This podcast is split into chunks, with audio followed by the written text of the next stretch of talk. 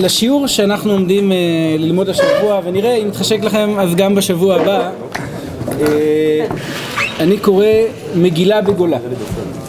זה שיעור שאני עדיין בונה, כך שאתם יכולים לחשוב את עצמכם כחלק מן הפיילוט של השיעור.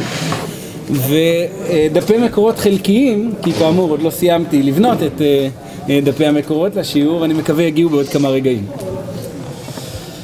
למה לקרוא לשיעור מגילה בגולה? אז קודם כל כי זה משחק מילים אה, חביב, כן? אה, אבל מעבר לזה יש פה עוד אה, סיבה משמעותית מאוד, והיא שמגילת אסתר שונה מחלק ניכר מספרי התנ"ך, בכך שהיא נכתבת בימות הגולה, על ידי יהודים מן הגולה, לצורכיהם הרוחניים והדתיים של יהודי גולה. כלומר, בניגוד לתורה, באופן מאוד כללי, בניגוד לספר יהושע, שופטים, שמואל, מלכים, שמבטאת את כל הנביאים נתנבאו בארץ ישראל, למען ארץ ישראל וכן הלאה, מגילת אסתר איננה מתייחסת לחיינו הדתיים או אה, המדיניים בארץ ישראל ואף לא מתעניינת בכך.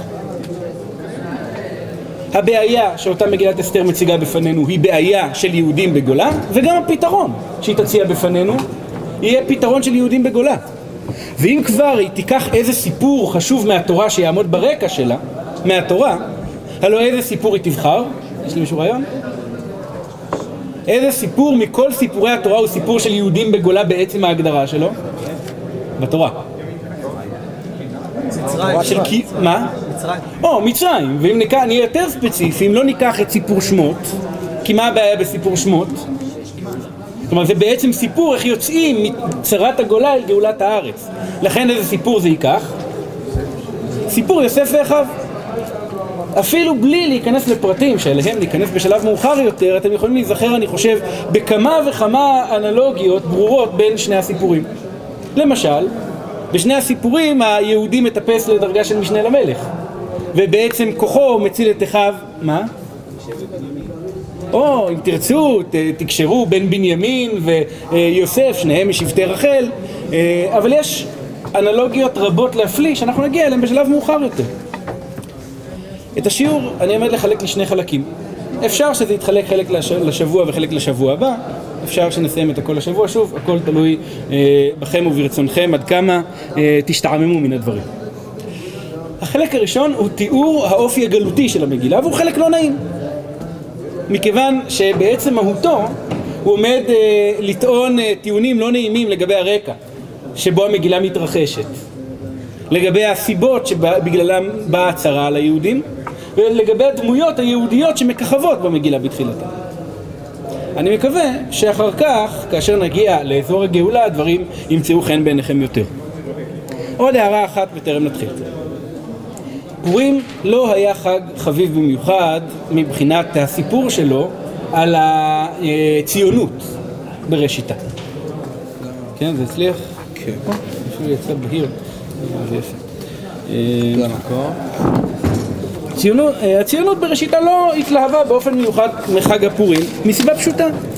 הם חשו בחוש מאוד ברור שפורים מבטא עולם של גולה.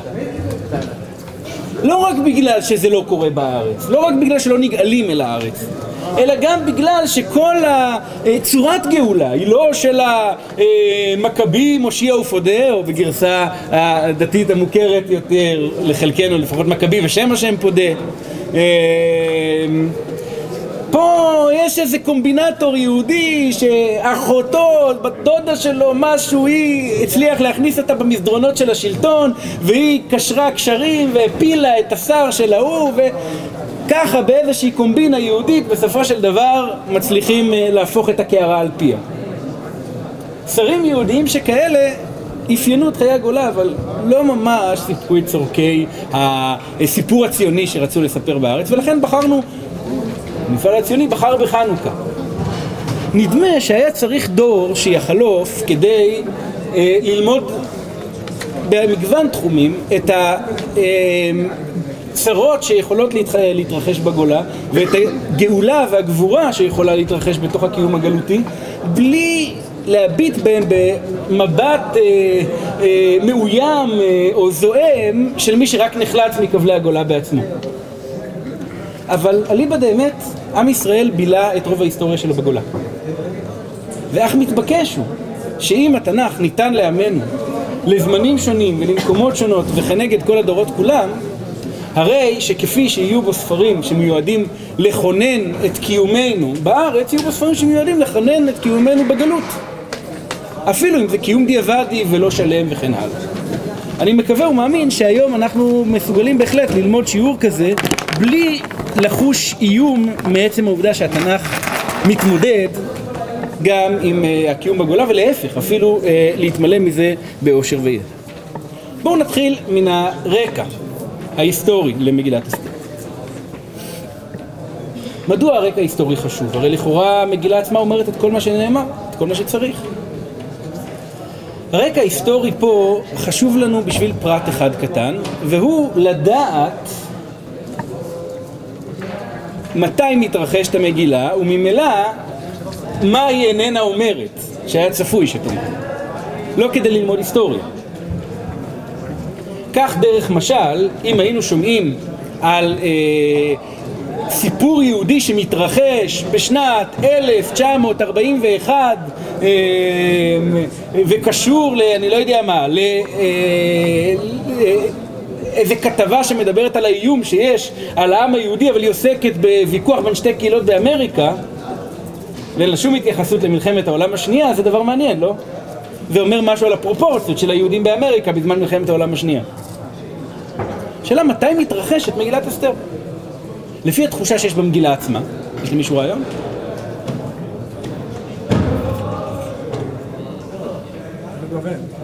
גלות בבל. איפשהו בגלות בבל. למה? כי אין אה, עם ישראל בארץ. זה מוזכר בכלל, זה לא... כולם לא כולה זה נראה. כי יש במגילת אסתר רק התייחסות מפורשת אחת לארץ ישראל. היא נכללת אגב אורחה מהודו ועד כוש, מדינה ומדינה. לא טורחים להזכיר באופן מיוחד את הארץ, אלא בהם היא נכללת. באיזה פסוק אחד היא נזכרת? אשר הוגלה מירושלים, עם הגולה אשר הוגלתה, עם יחוניה מלך יהודה, אשר הגלה נבוכדנצר מלך בבל. עכשיו אני לא אפגע בכבודכם ואשאל אתכם מה המילה המנחה של הפסוק. טוב, בסדר, האמת שכן עשיתי את זה. אבל ברור לגמרי שמבחינת התודעה שמגילת אסתר משדרת, היחס לארץ איננו אלא זיכרון גלות. אבל אין שום זיקה קיומית, אינטימית, אה, אהובית בין המגילה לבין, בין יהודי המגילה לבין הארץ. הארץ חרבה, ריקה, מבלי יושב, ואין מה לדבר עליה יותר מדי חוץ מאשר להזכיר שגלינו משם. כך התחושה שעולה מתוך קריאת אותו הפסוק, האחד שכן עוסק בארץ, אבל גם מתוך קריאת כל שאר המגילה, שטורחת להזכיר את הודו או את כוש או את שושן, אבל אין לה שום עניין באזכור ארץ ישראל כאשר היא מפרטת מדינה ומדינה ככתבה ואבם כשלום וליהודים ככתבה שיכתוב וליהודים אשר בארץ ישראל לא, אין יהודים בארץ ישראל אתם מבינים? עכשיו השאלה מה באמת הרקע ההיסטורי של המגילה מתי היא מתרחשת באמת? אז בואו נסתכל אה, בדף המקורות במקור הראשון רשימת מלכי פרס על פי אה, טוב, גם אפשר להסתכל בזוגות אם אין ברירה. רשימת מלכי פרס על פי עזרא פרק ד'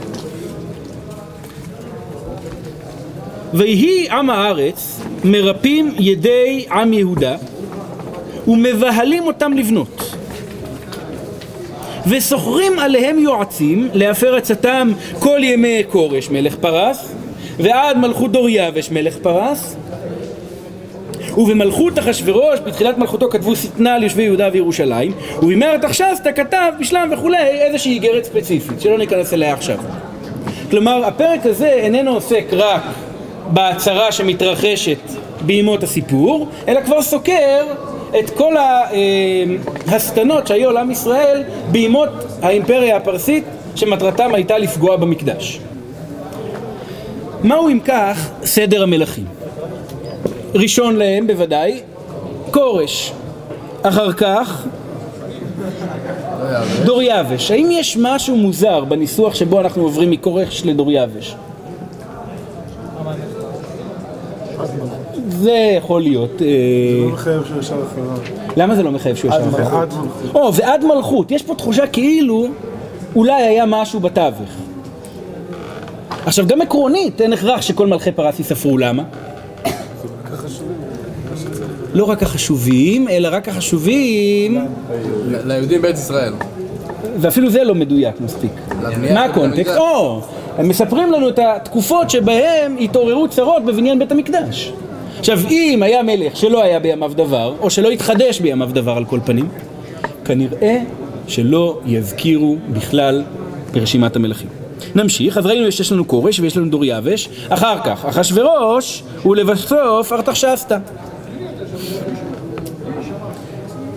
על פי התיארוך המקובל בחז"ל, שלא נוכל לגעת בו עכשיו, אבל זה קיים בהקלטות ישנות, מי שרוצה לשמוע, מגילת אסתר מתרחשת שנים בודדות לפני בניין הבית. כלומר, מיד אחרי פטירתו של אחשורוש, ייבנה, ייבנה בית המקדש. דא עקא, שאם אנחנו לוקחים את רשימת מלכי פרס הללו ומשווים אותם לרשימה המוכרת לנו מן ההיסטוריה, הדברים אינם עובדים כל כך טוב. אה, לפניכם טבלה שמונה חלק ממלכי פרס. החלק הראשון מביא בהקבלה לנבוכדנצר, אה, או בוא נאמר בהקבלה לשלושת מלכי בבל האחרונים, כיוון שהאימפריה הפרסית מתחילה אה, לעלות במקביל לשקיעה של האימפריה הבבלית, ואחר כך מתחילים לרוץ רק על האימפריה הפרסית. בואו נתייחס כרגע רק לחלק הימני של העמודה הימנית, כלומר רק למלכי פרס. אז אנחנו מדברים על כורש הגדול, אחר כך על קנבוזי, אחר כך על דוריווש, ואחר כך על אחשורוש, ולבסוף על ארתחשסתא. אלה לא כל המלכים, אבל אלה המלכים החשובים לענייננו. האם הנתונים שעולים מן השחזור ההיסטורי הולמים את מה שמתואר בספר עזרא?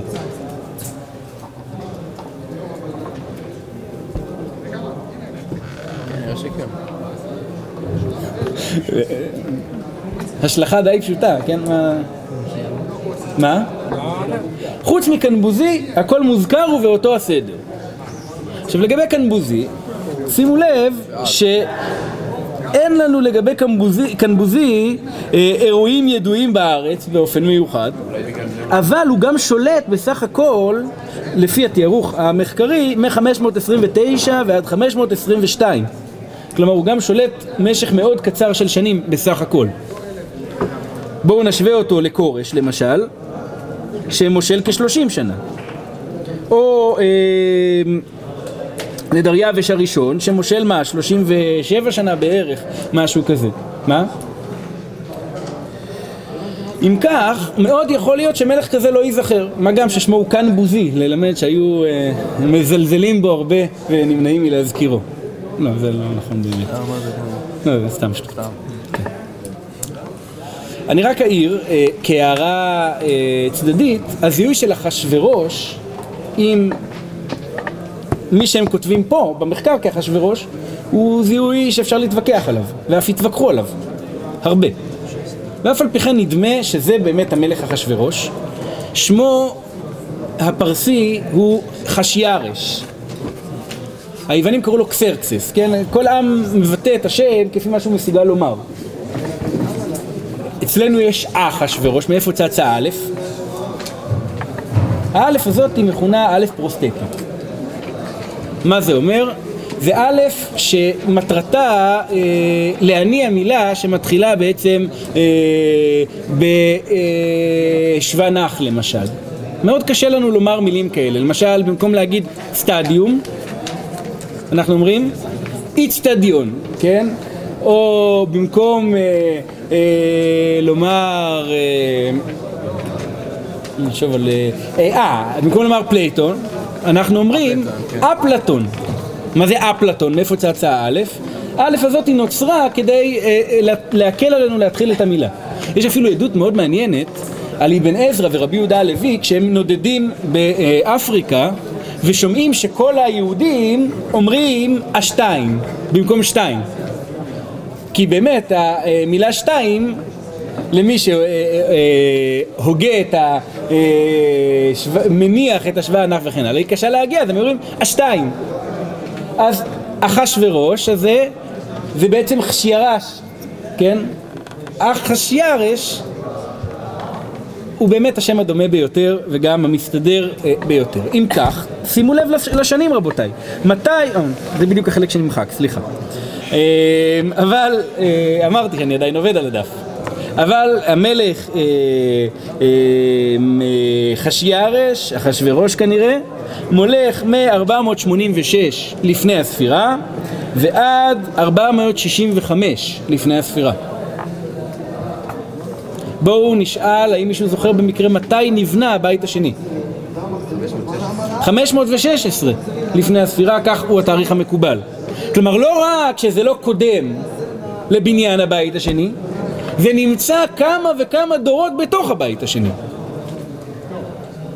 שמא תאמרו, איך אפשר, לא ברור שברגע שהבית השני נבנה, כל היהודים קמו ועלו לארץ? לא יכול להיות שהם המשיכו להתייחס לבניין היהודי בארץ כאילו שמדובר בגלות? כן.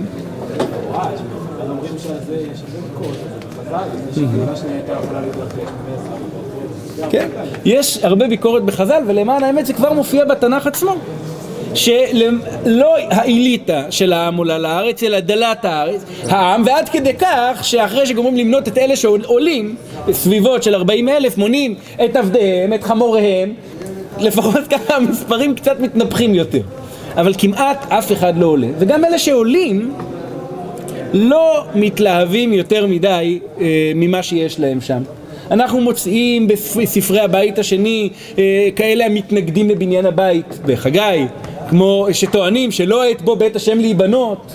אנחנו מוצאים את הבזים ליום קטנות. כאשר הבית השני נבנה, אנחנו שומעים שיש את הבוכים. אותם אלה שזוכרים את הבית הראשון ביוסדו, רואים את הבית השני ומתחילים לבכות. כמה אנשים יש שזוכרים? 70 שנה חלפו. מי שהיה ילד, מי שנולד בבית הראשון, עכשיו בן 70. יש להניח שהוא היה בן 7, כדי שהוא יזכור ויוכל לבכות. ולמרבה הפלא, כל הבוכים, כך מספר לנו ספר עזרא, היה חזק יותר מאשר הקול של אלה שמרעים על בניין הבית השני.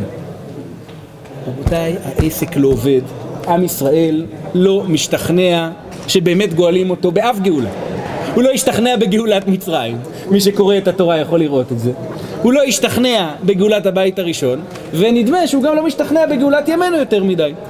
והרעיון הזה שיהודי חי בקיום גלותי, בתודעה גלותית, כשהמקדש בארץ משגשג, או כבר קיים על כל פנים, זה דבר שנדמה תיאורטית כבלתי נתפס, עד שאנחנו בודקים את העובדות בשטח. הדבר הזה נתפס גם נתפס, ומגילת אסתר איננה סופרת, במרכאות, הייתי אומר, את בית המקדש. הוא לא קיים בתודעה שלהם, הם לא פונים אליו בתפילה ולא אה, רצים להגן עליו באופן מיוחד יותר מאשר על כל דבר אחר. אין מקדש. נקודת הנחה של מדינת ישראל הייתה לפני, הייתה כאילו אחרי שבית המקדש קורבן. זאת לא נקודת הנחה אלא טיעון. כלומר, זה לא שאני אומר לו יצויר שמגילת אסתר הייתה נכתבת אחרי בניין המקדש, איך זה היה משליך.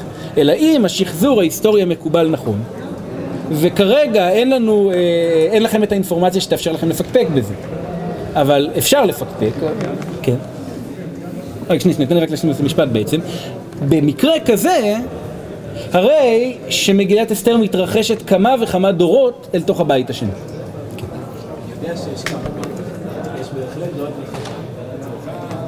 גם סוג של, תוכל להגיד שזה דרש, שלא קשור, וגם יש דעות מחלקות שבעקבות מגילת אסתר הבית השני נבנה. כן. למעשה, המדרשים המקובלים רואים במשתה של פרק א' את החשבון השגוי השני במספר, אה, שבעקבותיו מרגיש אחשורוש איום המקדש שר מעל ראשו והוא, וכלים מכלים שונים וכלי המקדש ואחשורוש אה, עושר כבוד מלכותו הוא מגיע לבוש בבגדי כהן גדול אה, וזה מלמד שהיהודים התייאשו מבניין המקדש. דעקה שעד כמה שאנחנו מבינים היום אי אפשר ליישב את ההיסטוריה של, את מספר השנים של חז"ל. כלומר, אנחנו, כשמדברים על זה שבית ראשון חרב ב-587 ל-586 לפני הספירה, זה מקבל הצלבה של תיאורים מהאנאלים, ספרי השנה האשוריים ואחרי זה הבבליים, כן? שהם עצמם מתארים גם מאורעות היסטוריים אבל גם אירועים קוסמיים, ליקויי חמה אה, וכדומה. כלומר, שאם אתה בונה תוכנת מחשב שמריצה אחורנית את מערכת השמש, אתה יכול בסופו של דבר, אם יש לך כמה תיאורים, להניח על השנה במדויק. ואם בית ראשון באמת חרב ב-586, אם, כן, בית שני ודאי חרב בין השנים, בואו ניקח את כל הדעות הקיצוניות, בין 68 ל-71, פלוס, איך שלא תרצה, יש לנו פה אה, אה, קרוב ל-200 שנים מיותרות. או שתאריך את הגלות בעוד 186 שנה, או שתאריך את ימות הבית השני בעוד 186 שנה, אבל ההיסטוריה של חז"ל קשה להלום אותה.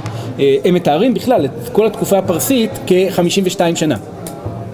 זה לא מסתדר אפילו לפי התנ"ך. כלומר, אם תיקח את שנות המקסימום של כל המלכים הפרסיים, ועם קצת קרחצן אז אפשר לדחוף את זה ל-52 שנה. כלומר, שנת המקסימום התכוונתי השנה הכי מאוחרת שהמלך נזכר בה בתנ"ך, למרות שאין לנו שום סיבה להניח שאם כתוב על מלך בשנה השישית למלכותו, זה אומר שבשנה ההיא הוא מת. עכשיו חז"ל, אה, הזיהוי הוא כורש, הוא דוריה ושהוא ארתחשסתא למשל, הוא זיהוי מדרשי, אה, שאם אתה מכניס אותו לתוך תפיסת ההיסטוריה, אז באחת קיצרת כבר את התקופה של האימפריה הפרסית. אני לא, לא יכול להסביר יותר מדי על העניין הזה, מה שאמרתי הוא כבר אה, אולי אה, יתר על המידה, אבל אה, אם תרצו באיזו הזדמנות אחרת אני מוכן אה, לדבר במשהו על אה, אה, איך נוצרה אה, אותה תפיסת היסטוריה, כלומר אה, מדוע השלטון הפרסי כל כך קצר ואיך קורה שתוך אה, 52 שנה מעליית האימפריה הפרסית כבר מופיע אה, אלכסנדר מוקדון שהוא בעצם בשנת 333, 332 אה, צץ בעצם בזירה. טוב, בואו נחזור אם כך לעניין המגילה. המגילה מתרחשת עמוק בתוך ימות הבית, אבל אין לזה שום ביטוי. התודעה של בני המגילה היא אשר הוגלה מירושלים עם הגולה אשר הוגלתה עם יחוניה מלך יהודה אשר הגלה נבוכדנצר מלך בבל. בואו נדבר קצת גם על השפה של המגילה. למגילה יש אמביציה לכתוב בעברית מקראית. כלומר, היא מנסה לכתוב בעברית שכבר איננה מדוברת כמה וכמה עשורים. והניסיונות האלה לעיתים מצליחים יותר, לעיתים מצליחים פחות. בואו נתחיל קודם כל בלדבר על השפה של המגילה מבחינת אוצר המילים שלה, ואחר כך נדבר גם קצת על התחביר. המגילה מלאה מילים זרות, בשפע. אני לא משווה עכשיו בין אה, מגילת אסתר לבין פרק ארמי בספר דניאל, אבל יחסית לטקסטים עבריים היא רוויה במיוחד במילים זרות. בעיקר פרסית, רשימה חלקית. הבאתי פה לפניכם בדף. ניקח למשל בואו נאמר לכם כמה דברים על פרסית, רק כדי אה, לסבר את האוזן ואת הדעת. פרסית באופן גס נחלקת לשלושה חלקים, הפרסית המוקדמת, הפרסית התיכונה והפרסית המאוחרת, כן? כאשר באופן גס אפשר לומר שהפרסית הקדומה חופפת לשלהי תקופת התנ"ך, אה, הפרסית התיכונה בערך מקבילה לחז"ל והמאוחרת עד ימינו אפשר אה, לדבר עליה, אבל אה, לתקופה המאוחרת יותר. פרסית חדרה לעברית לעיתים בכל אחד מן השלבים שלה. אלא מה? שאם היא חדרה בתקופת התנ"ך, זו מילה שכולכם תכירו. לפעמים אפילו תשמע לכם כמו עברית כמעט. אם היא חדרה, לא, זה דווקא לא פרסית, זה אה, אולי מצרית. אולי. אם היא חדרה בימות אה, חז"ל, זה יישמע כמו עברית גבוהה, שפה של פסיכומטרי. ואם היא חדרה אה, אה, מה, מהפרסית המאוחרת, היא תישמע לנו כמו סלנג או מילה זרה, באופן מובהק. רק כדי לסבר את האוזן, המילה פיג'מה היא מילה פרסית במקור. מאיזה פרסית היא חדרה? המאוחרת כמובן. איך זה קרה? טכנית זה קרה בתיווך של האנגלית. האנגלים, מה זה פיג'מה אגב, מישהו יודע? מה? לא. אה, אבל ככה אנחנו אה, משתמשים בזה. פיג'מה בעצם בפרסית זה פאו ז'מה, בגד לרגל. כלומר, איך נח... זה יכול להיות גרביים או. מכנסיים. במקרה הזה זה מכנסיים, ואיך זה חדר? זה חדר דרך האנגלים. האנגלים שולטים בהודו. אה, הפרסית היא גם כן אה, שפה הודו-אירופאית. וביום הם מתקשים ללבוש את הבגדים המחויטים הבריטים, את הטראוזס, ובלילה כשכל כך חם וכבר אי אפשר לשאת את זה, הם מחליפים את המכנסיים המאומלנות והנוקשות בפיג'מה, כלומר בשרוואלים כאלה. ומכאן זה הגיע לפיג'מה כבגד אה, ללינה, בגד קל ללינה. אבל כמו שמישהו כבר העיר בצדק, המילה פיג'מה חדרה לא רק דרך הפרסית המאוחרת, אלא עברית היא חדרה גם דרך הפרסית האמצעית. איזה מילה, מישהו הזכיר כבר, דומה לפיג'מה? מוזמק. פוזמק, שזה פאו ז'מק, בהגייה קצת שונה, בגד לרגל, גרב, כן? זאת אותה מילה עצמה שחדרה פשוט בשני שלבים שונים אה, וקיבלה משמעויות שונות. פרסית שעליה אנחנו מדברים פה היא הפרסית המוקדמת, כן? איזה מילים למשל, לא הבאתי את כולם, המילה פרטמים שיש לנו במגילת אסתר היא בעצם המילה פרטמה בפרסית, שהמילה פרה פירושה קדימה. וזה דומה להרבה מאוד מילים לועזיות שמוכרות לנו כמו פרו, פרה, פרונט, הם כולם נגזרים מאותה מילה עצמה של פרטמה, פרטמה, סליחה. עכשיו פרה זה הקדימה ותמה זה אחי. ולכן פרטמים פירושו של דבר. הראשונים ביותר, כן? הכוונה, אם כך, היושבים ראשונה במלכות, אם תרצו. פרטמים. מה זה החשדר פנים? אז ה-H עם קו מתחת זה כמו חטא, אה, לא גרונית. חשטרה פירושו ממלכה. האלף של הא חשטרנים זה א' פרוסטטי. אה, ופן פירושו מגן, ולכן הם מגיני הממלכה. זה הפירוש של התואר שלהם. פתגם בא מפתי, פייטי, סליחה, שפירושו לעבר, לכיוון, וגמא, שפירושו ללכת. מהמילה גמא נגזרת גם המילה קם, האנגלית שיש אה, היום, הגימל והכף נוטות להתחלף. אה, גם המילה זמן, גמה, נגזרת בעצם מאותו אה, מקור עצמו. המילה זמן העברית, כן? היא לא עברית, היא פרסית. ולמה קוראים, אה, למה המילה זמן באה מהמילה אה, גמא, גמה, או זמה בשלב מאוחר יותר, זה בא אל העברית, בתיווך של הערבית אני חושב. למה? כי כמו שכבר אמר אהוד בנאי, שם שם, הזמן נוסע. כלומר, הדבר ההולך, הזמן. זמן זאת מילה פרסית? לא- זמן מגיעה במקור מן הפרסית. פרסית המקדומה מאוד. למה? יש... בגמרא יש, זה לא, לא קדומה מאוד. למעשה המקור הקדום ביותר לדעתי שבו המילה זמן מופיעה זה בספר קהלת, שיש בו לא מעט אה, הדים פרסיים. הוא דומה בעברית שלו במידה רבה לעברית של חז"ל. אה, אז יש לנו לכל זמן ועת לכל חפץ, כן? ולכן הפתגם הוא מה שהולך מאת המלך, הדברים שהולכים מאת המלך אל העם. זה לא קשור בכלל למליצת חוכמה דווקא. למעשה, לאור הדברים שהמלך שולח, ספק רב אם יש איזשהו קשר לחוכמה. אבל ונשמע פתגם המלך, אשר יעשה בכל מלכותו כי רבה, אין, אה, אה, לא צריך לחפש פה איזשהו פתגם באמת, אלא פשוט דברי המלך. אה, לא נרבה עוד בדוגמאות, ניתן אולי עוד דוגמה אחת או שתיים. המילה דת באה מהפרסית דאטה. בתיווך אה, של הארמית יכול להיות, המילה דאטה פירושו נתון, וזה בדיוק כמו המילה דאטה הלועזית עד היום. כן, כשאתם מדברים על דאטה, נתונים, זאת אותה מילה, היא באה מן הפרסית במקורה. והדת ניתנה, זה סוג של משחק מילים שפשוט נשמע יותר טוב בפרסית. הדת ניתנה בשושן הבירה למשל. הנתון ניתן. כלומר, הדברים שהמלך אומר הם דאטה, הם נתונים. דת זה לא חוק? בהשאלה זה המשמעות שהוא מקבל, כי מה שהמלך נותן, או מה שהאל נותן, הוא חוק. אבל שימו לב שבעל המגילה חושב פרסית. כי כשהוא כותב והדת ניתנה, יש פה סוג של משחק מילים שלא מובן למי שלא יודע פרסית. אתם לא מבינים. כן. פה. מה? אה, לא מבינים פרסית, אבל... ניתן לכם עוד דוגמה חביבה, וזה קשור לשם של המן, שגם מראה שאפשר שבעל המגילה חושב פרסית ועושה משחק מילים בפרסית. בואו תדלגו לאמן.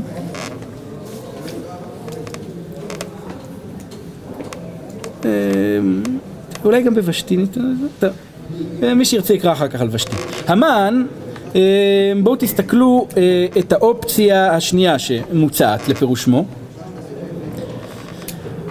שזה בא מהשם הומנה, כלומר הוא זה מחשבה ומנה פירושו טוב.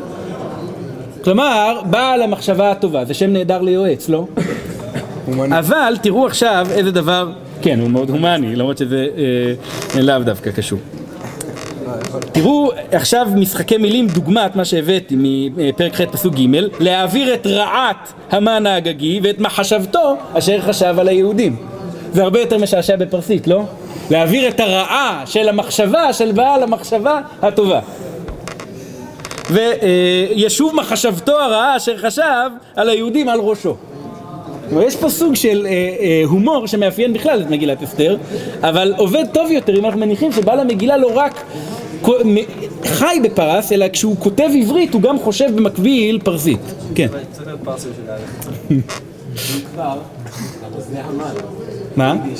המן זה פרק. כן, וקשור כמובן למשחק מילים שאפילו התקבל אה, כאילו כמשמעו, למה אוכלים הומנטשן, אה, אוזני המן. אה, בפורים, אז אה, פשוט לאשכנזים יש כיסונים של בצק לכל חג. ולא, באמת, יש להם לכל חג סוג אחר של כיסוני בצק. וכאן יש מין משחק מילים בין כיסוני פרג, הומנטשן, לאוזני המן. כלומר, אה, ההומן נדרש פה בדו משמעות, אבל אה, אני אסביר שוב. הומנטשן, פירושו המילולי, הוא, אה. אה, כיסוני פרג, מאפי פרג, כן? אבל הומן זה גם נשמע כמו הגייה אשכנזית למילה המן. ואז למה לאכול דווקא בפורים אוז... אה, כיסוני פרג, כי זה זכר לאמן הרשע. כן. אה, מי שהמציא את זה חשב פרסית, כן? אה, חשב, אה, סליחה, יידיש כמובן. טוב, יש כמובן גם הרבה מילים באכדית בתוך המגילה שלא נדבר עליהם אה, ויש גם מילים בארמית שאפילו לא הבאתי בדף. בואו ניקח דוגמה אחת לעברית בעייתית שיש במגילה להראות שהוא איננו מבין כבר את העברית של ימות הבית הראשון עד הסוף. כי הגיד להם אשר הוא יהודי אשר הוא יהודי. מה זאת אומרת כי הגיד להם אשר הוא יהודי? מה? שהוא יהודי, נכון? כך אנחנו היינו קוראים לזה. עכשיו, המילה אשר היא המילה המאפיינת את ימות הבית הראשון. לא תמצאו כמעט בשום מקום בספרי הבית הראשון את המילית ש. יש כמה דוגמאות בודדות. עד שקמתי דבורה, למשל, היא אחת הדוגמאות הבודדות. אה, עם שיר השירים אה, אה, לא חלו בו ידיים, כלומר הוא לא רק, הוא אמנם, הרי שלמה לא כותב אותו על פי המסורת שלנו, אלא רק אומר אותו, אבל אם הוא מבטא את העברית של שלמה, אז שיר השירים, סליחה, שלמה אהיה כאותיה, למשל. יש כמה דוגמאות בודדות בספרות שניתן לייחס לבית הראשון של שין שפירושה אשר. אבל בימות הבית השני זה הקיצור הרווח. רוצים להגיד אשר, אומרים בקיצור ש. מה קורה כשבן אדם רוצה ליצור תחושה של ארכאיזציה? הוא חוזר אל המבנה הישן ואומר בעצם אשרים במקום להגיד ש. כל פעם שהוא רוצה להגיד ש הוא אומר במקום זה אשר.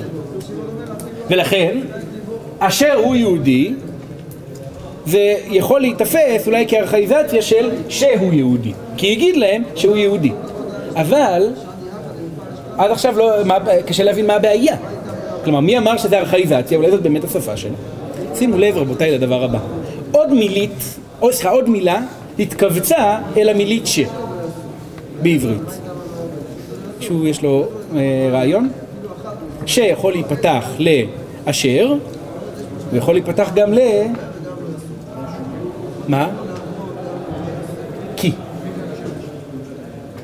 כלומר, המ... אה, כשכתוב לי ש, זה יכול היה להיכתב בעברית הבית הראשון אשר או כי, תלוי מה סוג הזיקה שנוצר במשפט. עכשיו, כי הגיד להם אשר הוא יהודי, מבטא את צורת המחשבה כי הגיד להם שהוא יהודי, לא נכתוב ש, נכתוב אשר. אלא מה? שברור לגמרי שאיזה פתיחה לש היינו צריכים לפתוח. לא, רגע, אני רואה שאתם לא מבינים, נכון? כן? אני אתן לכם דוגמה מתוך קטע שהבאתי. אמ, זה לא אני כתבתי את הקטע, כן? אה, מצאתי אותו באינטרנט, אבל הוא פשוט אה, היה כתוב נחמד. באמצע הקטע הוא מציע, אה, הכותבת מציעה שתי אופציות. קראתי את ההודעה שכתבת. איך פותחים את השם? קראתי את ההודעה אשר כתבת, אבל לא קראתי את ההודעה כי כתבת, נכון? לעומת זאת, ש- אמרו לי שחזרת, איך אני אפתח את זה? אמרו לי כי חזרת, אבל לא אמרו לי אשר חזרת, נכון? כמו אשר חשב נגיד, אשר חשב זה... מה? מחשבתו הרעה שחשב על היהודים על ראשם. לאיזה- קטגוריה אתה מכניס? לא, זה בסדר. זה אה, לא מחשבתו רע כי חשב. לא, ברור, זה אשר. כן. אבל מה קורה פה? כאן, כי הגיד להם אשר הוא יהודי. מה זה אשר הוא יהודי? זה תוכן ההודעה. כמו, אמרו לי שחזרת, סליחה, לא, כן, כן, אמרו לי שחזרת, חזרת זה תוכן ההודעה, נכון? אני לא פותח את זה לאשר חזרת, למה אני פותח את זה? כי חזרת. אבל פה הוא עובד הפוך, כלומר הוא לוקח את ה... כי הגיד להם שהוא יהודי, ואומר איך כותבים את זה בעברית יפה, כי הגיד להם אשר הוא יהודי. איך הוא היה צריך לכתוב את זה? כי הגיד להם כי הוא יהודי. אתם מבינים? הוא לא רוצה לחזור פעמיים על הקי, שזה יישמע קצת... אה, זה לא דבר נדיר שקים חוזרים פעם, פעמיים ושלוש בפסוק אחד. מה? סביר להניח שההסבר הפשוט הוא שזאת לא השפה שלו. כלומר שהוא חושב בפרסית וכותב בעברית אה, שמנסה לחזור לימות הבית הראשון. מה? אשר מנסה. כן, ולא כי היא מנסה כמובן. עכשיו, אם תחשבו על זה, תוכלו לראות שגם מבנה המשפטים שהוא כותב בהם הוא לא עברית. ויאמר המלך לחכמים יודעי העיתים, כי כן דבר המלך כל יודעי דת ודין, והקרוב אליו קרשנה שתר אדמת תרסית מלך מרסנה ומוכן, שבעה צרי פרס ומדי יושבים ראשונה במלכות כדת! מה לעשות במלכה ושתי אשר לא עשתה את מאמר המלך אחשורוש אשר ביד הסריסים. זה משפט אחד, כן? רק שיש בתוכו גיבוב של אה, משפטים משועבדים. ויאמר המלך לחכמים יודעי העיתים, כי כן דבר המלך לפני כל יודעי דת ודין, והקרוב אליו, קרשנה, שטר, אדמת, תרסית, מרס, מחסנה, מוכן, שבעה צרי פרס ומדי יושבים ראשונה במלכות. זה השוליים. כל זה כדת מה לעשות על מלכה ושתי. כן, צריך לחבר את ההתחלה והסוף. במשפטים של העברית המקראית הקלאסית לא כותבים כך. למעשה אם שוכחים, אם אתה מתרחק בכמה מילים מהפועל, התנ"ך יחזור על הפועל פעם נוספת. ויאמר המלך למיילדות העבריות, אשר שם האחת שפרה ושם השני תקועה, ויאמר בילדכן את העבריות. למה ויאמר המלך למיילדות העבריות, ויאמר בילדכן את העבריות? כי הפועל כבר התרחק בכמה מילים בגלל המשפט המוסגר. כלומר, הוא גם לא חושב אה, בעברית קלאסית, בוא נאמר כך. אז גם השפה בהחלט מתאימה למגילה בגלות. אה, רק שוב לסבר את האוזן, אה, היה לי חבר אה, שלמד פה בעתניאל והוא דיבר ב... אני חושב חמש שפות שונות לפחות שכולם היו בלגית. פחות או יותר. כלומר זה לא משנה איזה שפה הוא למד, הם כולם קיבלו את אותו מבנה משפטי. וכך היה אפשר לשמוע אותו אומר כל מיני פנינים כמו יש פה אף אחד. שאני לא יודע איך זה, אבל באנגלית לפחות אני יודע לתרגם את זה. Nobody is here. יש פה אף אחד, זה פשוט וקל, לא? אה, אבל תחש... תראו איך אנחנו מתחילים להיות מושפעים מצורת הדיבור אה, מאנגלית. אני לא יכול לשים על זה את האצבע, או בעברית, איך אומרים בעברית לשים על זה את האצבע? להצביע. יש מילה. אבל באנגלית פשוט אין את המילה, אז uh, to put my finger.